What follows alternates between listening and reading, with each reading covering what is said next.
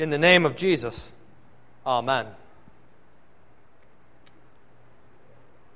Dear, dear saints, dear sinners found by Jesus, this sermon has collected a few extra titles in the last couple of days. Found by Jesus is the first, Repentance and Joy is the second, and Happy Father's Day is the third. If there was one thing that made the Pharisees and scribes the most upset with Jesus, it was this he ate with sinners. He rubbed shoulders with the unholy. He talked with tax collectors. Jesus was a friend of sinners. He received them, he ate with them. And the Pharisees, who thought they would keep themselves holy by keeping a distance, they hated it. They grumbled about it. They complained. You can bet that these Pharisees went home at night and told their wives about the absolute disaster that Jesus was, how he broke just about every human tradition for staying holy that they had invented. These Pharisees, because of Jesus and his eating with sinners, these Pharisees had absolutely no joy at all in what Jesus was doing, in what he was saying. And the reason is because they did not think that they were sinners. They thought that Jesus, if he was really the Messiah, should spend all of his time with them the holy, the upright, the righteous. So Jesus has for the Pharisees some parables parables that make a distinction between sinners who repent and those who think they are righteous and need no repentance. They are these three marvelous parables of our Lord Jesus that Luke has for us in chapter 15. And, and these three parables are simply some of the most sublime and wonderful words in all of the scriptures. We've heard the first two parables already the parable of the lost and found sheep the parable of the lost and found coin, and Jesus tells a third. We'll hear it now the lost and found son. All of these parables are about repentance and about joy. Hear then the words of Jesus. A man had two sons. The younger of them said to his father, Father, give me the share of the property. So he divided his property between them. A few days later, the younger son gathered his possessions, left home for a distant country, and there squandered his property by wild living. When he had spent it all, a severe famine came over that country, and he started to be in need. So he went and hired himself out to a citizen of that country who sent him to the fields to feed the hogs. And he would have been glad to fill up on the pods that the hogs were eating but no one would give him anything.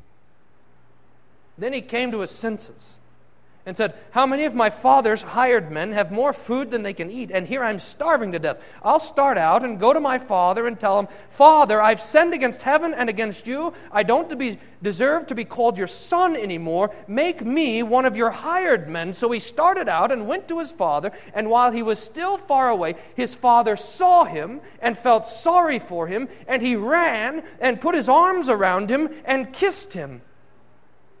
Father, the son told him. I've sinned against heaven and against you. I don't deserve to be called your son anymore. Make me one of your hired men. Hurry, the father told his slaves. Bring out a robe, the best, and put it on him. Put a ring on his finger and shoes on his feet, and bring the fatted calf. Kill it, and let's eat and celebrate. This son of mine was dead and is alive. He was lost and is found, and they started to celebrate. Now his older son was out in the field. As he was coming in, he got near the house. He heard music and dancing. Calling one of the servants, he asked what was going on. Your brother's home, he was told, and your father has killed the fattened calf, and because he got him back safe and sound. Then he, this oldest son, became angry and wouldn't go in. So his father came out and begged him, but he answered his father, All these years I've been working like a slave for you and have never disobeyed your order, and you never gave me even a little goat to celebrate with my friends. But as soon as a son of yours came back, who devoured your property with prostitutes, you killed the fattened calf for him. Son, the father said to him, You are always with me and everything I have is yours. But we had to celebrate and be glad. This brother of yours was dead and is alive. He was lost and is found. What a fantastic text for Father's Day. This merciful Father who receives back his Son this, of course, is a picture of our God and Father. But I understand that many people have trouble with the fact that God calls himself our Father. I've heard this a number of times. My father, people say, was aloof. He didn't care. My father was never around. My father treated me severely or something even worse than this. And so they say, I have so much trouble with the fact that God would call himself our Father. Now it's true that each of us has a father that is a sinner, and each of us fathers are also sinners. This vocation of being a father which is, make no mistake, one of the most important vaca- vocations given among mankind. This vocation is a difficult one. And we see in our own society the loss of this vocation, the loss of fathers, families with no fathers. And this is a painful and an agonizing loss. So we pray for our fathers, for our own fathers, if they are still on this earth. And as a church, we want to do everything that we can to support and uphold fathers, to thank fathers for serving their families, for teaching their children the Lord's Word and the Catechism, for loving their wives as Christ loved the church and gave himself up for her. For the world and the devil, which hate everything good, everything that God gives, hates fathers who are praying for their families and serving them as the Lord wills. The devil hates mothers who pray for their children and honor their husbands and tenderly care for their children. The devil, make no mistake, the devil hates children who honor their father and mother who serve and obey them, who love and cherish their parents. The devil hates all of these good things and, uh, and is constantly assaulting them, beating them down, dishonoring them, and making the office of father and the office of mother and the office of child distasteful, dishonoring the institution of the family. It is in the church, then, it is here that these marvelous vocations are honored and upheld, where we thank God for the gift of family. And we pray to God that He would give patience and joy to fathers and to mothers and to children, that families would live together in the name of Jesus in love and in joy. But we all know that that's not always how things go. And it brings us back to the point of God calling himself Father. Let's be very, very clear here. This does not mean, when God calls himself our Father, this does not mean that what your father was like, well, that's how God is. If your father was severe, then God is severe. If your father was disengaged, then God doesn't care. No. That's getting it exactly backwards. For earthly fathers ought, in their own vaca- uh, vo- vocations, to reflect the love and care of our Heavenly Father. So when we want to know what our Father in heaven is like, when we want to know how He treats us, what He thinks of us, we do not look to our earthly fathers. We look instead to the Scriptures. That is where our Father will show us what He means when He says that He is our Father. And there's no better text for this than the parable that we have before us the parable of the prodigal son, or the parable of the lost and found sons, or perhaps the best name, the parable of the merciful Father. For this parable is certainly more about the Father than it is about the sons. Just like the first parable we heard is more about the shepherd than the lost sheep, and the second is more about the widow than it is about the coin, these parables are about your Jesus and his Father in heaven. It's about the God who comes looking for you and who finds you and who rejoices in that finding. You might remember last year when we had this parable that we pointed out what Jesus is teaching is that the Heavenly Father wants sons and not slaves. Remember this? For both of the boys in the parable come back to the Father and think that, that they are his servants and that he is their master. The first son, when he's, when he's lost everything out in, in his debaucherous living in the foreign country, comes back and has this rehearsed speech where he's going to say to the father, Father, I'm no longer worthy to be called your son. Make me as one of your hired servants. But the father does not want servants. He does not want slaves. He wants sons. And so, as soon as the son says this, he says, Enough of that. Kill the fatted calf. Get him all the things that a son should have a robe and a ring and shoes on his feet. And the second son has the same problem. For when he's coming back to the house and he hears this rejoicing and all of this feasting, he gets upset and, and is outside pouting. And the father comes to him and begs him to come in. But he says to the father, All of these years I've worked for you like a slave. The second son, too, thought of his father as the master and of himself as the slave.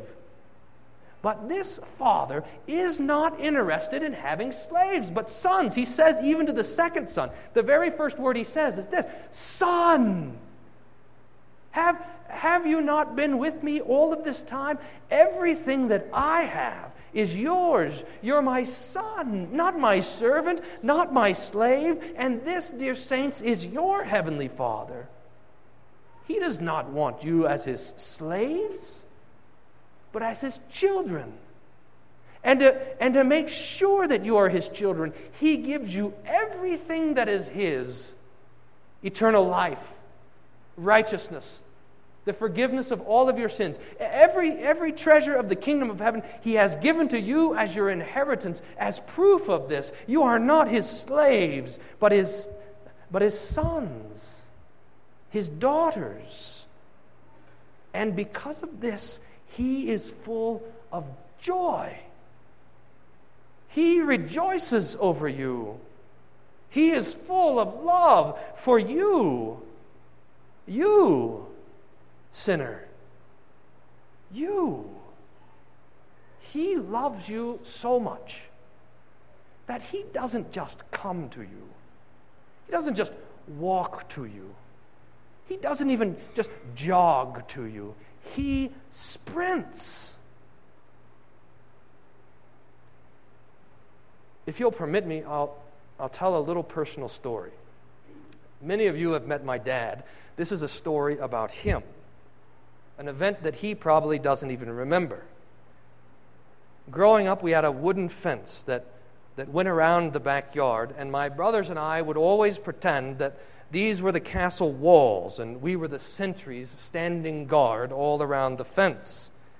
And we would stand on the rail that went across the top and peek our heads over like this. Well, I remember there was one hot summer day when my, my brothers and I were standing guard duty on the fence, and I was on one side, and my little brother was on the other side, looking over the fence, and he, he wasn't wearing a shirt.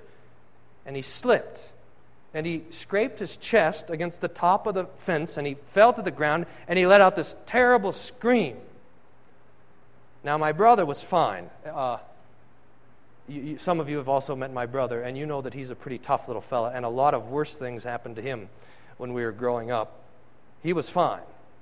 But this is why I remember this particular incident, because my dad, who was on the other side of the yard, heard my brother's scream, and he ran as fast as he could. I had never seen him move this fast. I mean, at a dead sprint, he, he raced from one side of the yard to the other, and he scooped up my little brother, and he held him in his arms, and he brought him inside to take care of him, to make sure everything was all right. And there I was watching this. Before I even knew what was happening, my dad was from here to there. And at that time, I must have been nine years old or something. At that time, my thought was, wow, dad's fast. but thinking about it now, that's not really the point, is it? Dad cares. Dad loves. Dad is there to take care of my brother, to take care of me. Dear saints, this image of the Father running is what we should have in our mind when we hear the parable of the prodigal son. God sprinting to you. For when he sees you far off, he sees you in your sin, he sees you in his in, in your misery. He doesn't just walk to you, He doesn't wait for you to get back to Him. He takes off at a dead sprint, a flat out run, robes pulled up, with a smile on His face, full of joy for you. To have you as His dear child, His blessed and beloved son or daughter, the Heavenly Father comes to you and if you're wondering what this looks like, what God at a breakneck speed looks like, if you really want to know what it looks like for God to be kicking up dust behind him as his, as his hair is being blown back in the wind and his robes are ruffling behind him, if you really want to know what it looks like for God to race to you and come to you and scoop you up in the arms of his mercy, then just imagine, dear saints, Jesus on the cross, dying. For that is the mercy of your God for you. May this be your comfort and your peace now and forever. In the name of Jesus. Amen.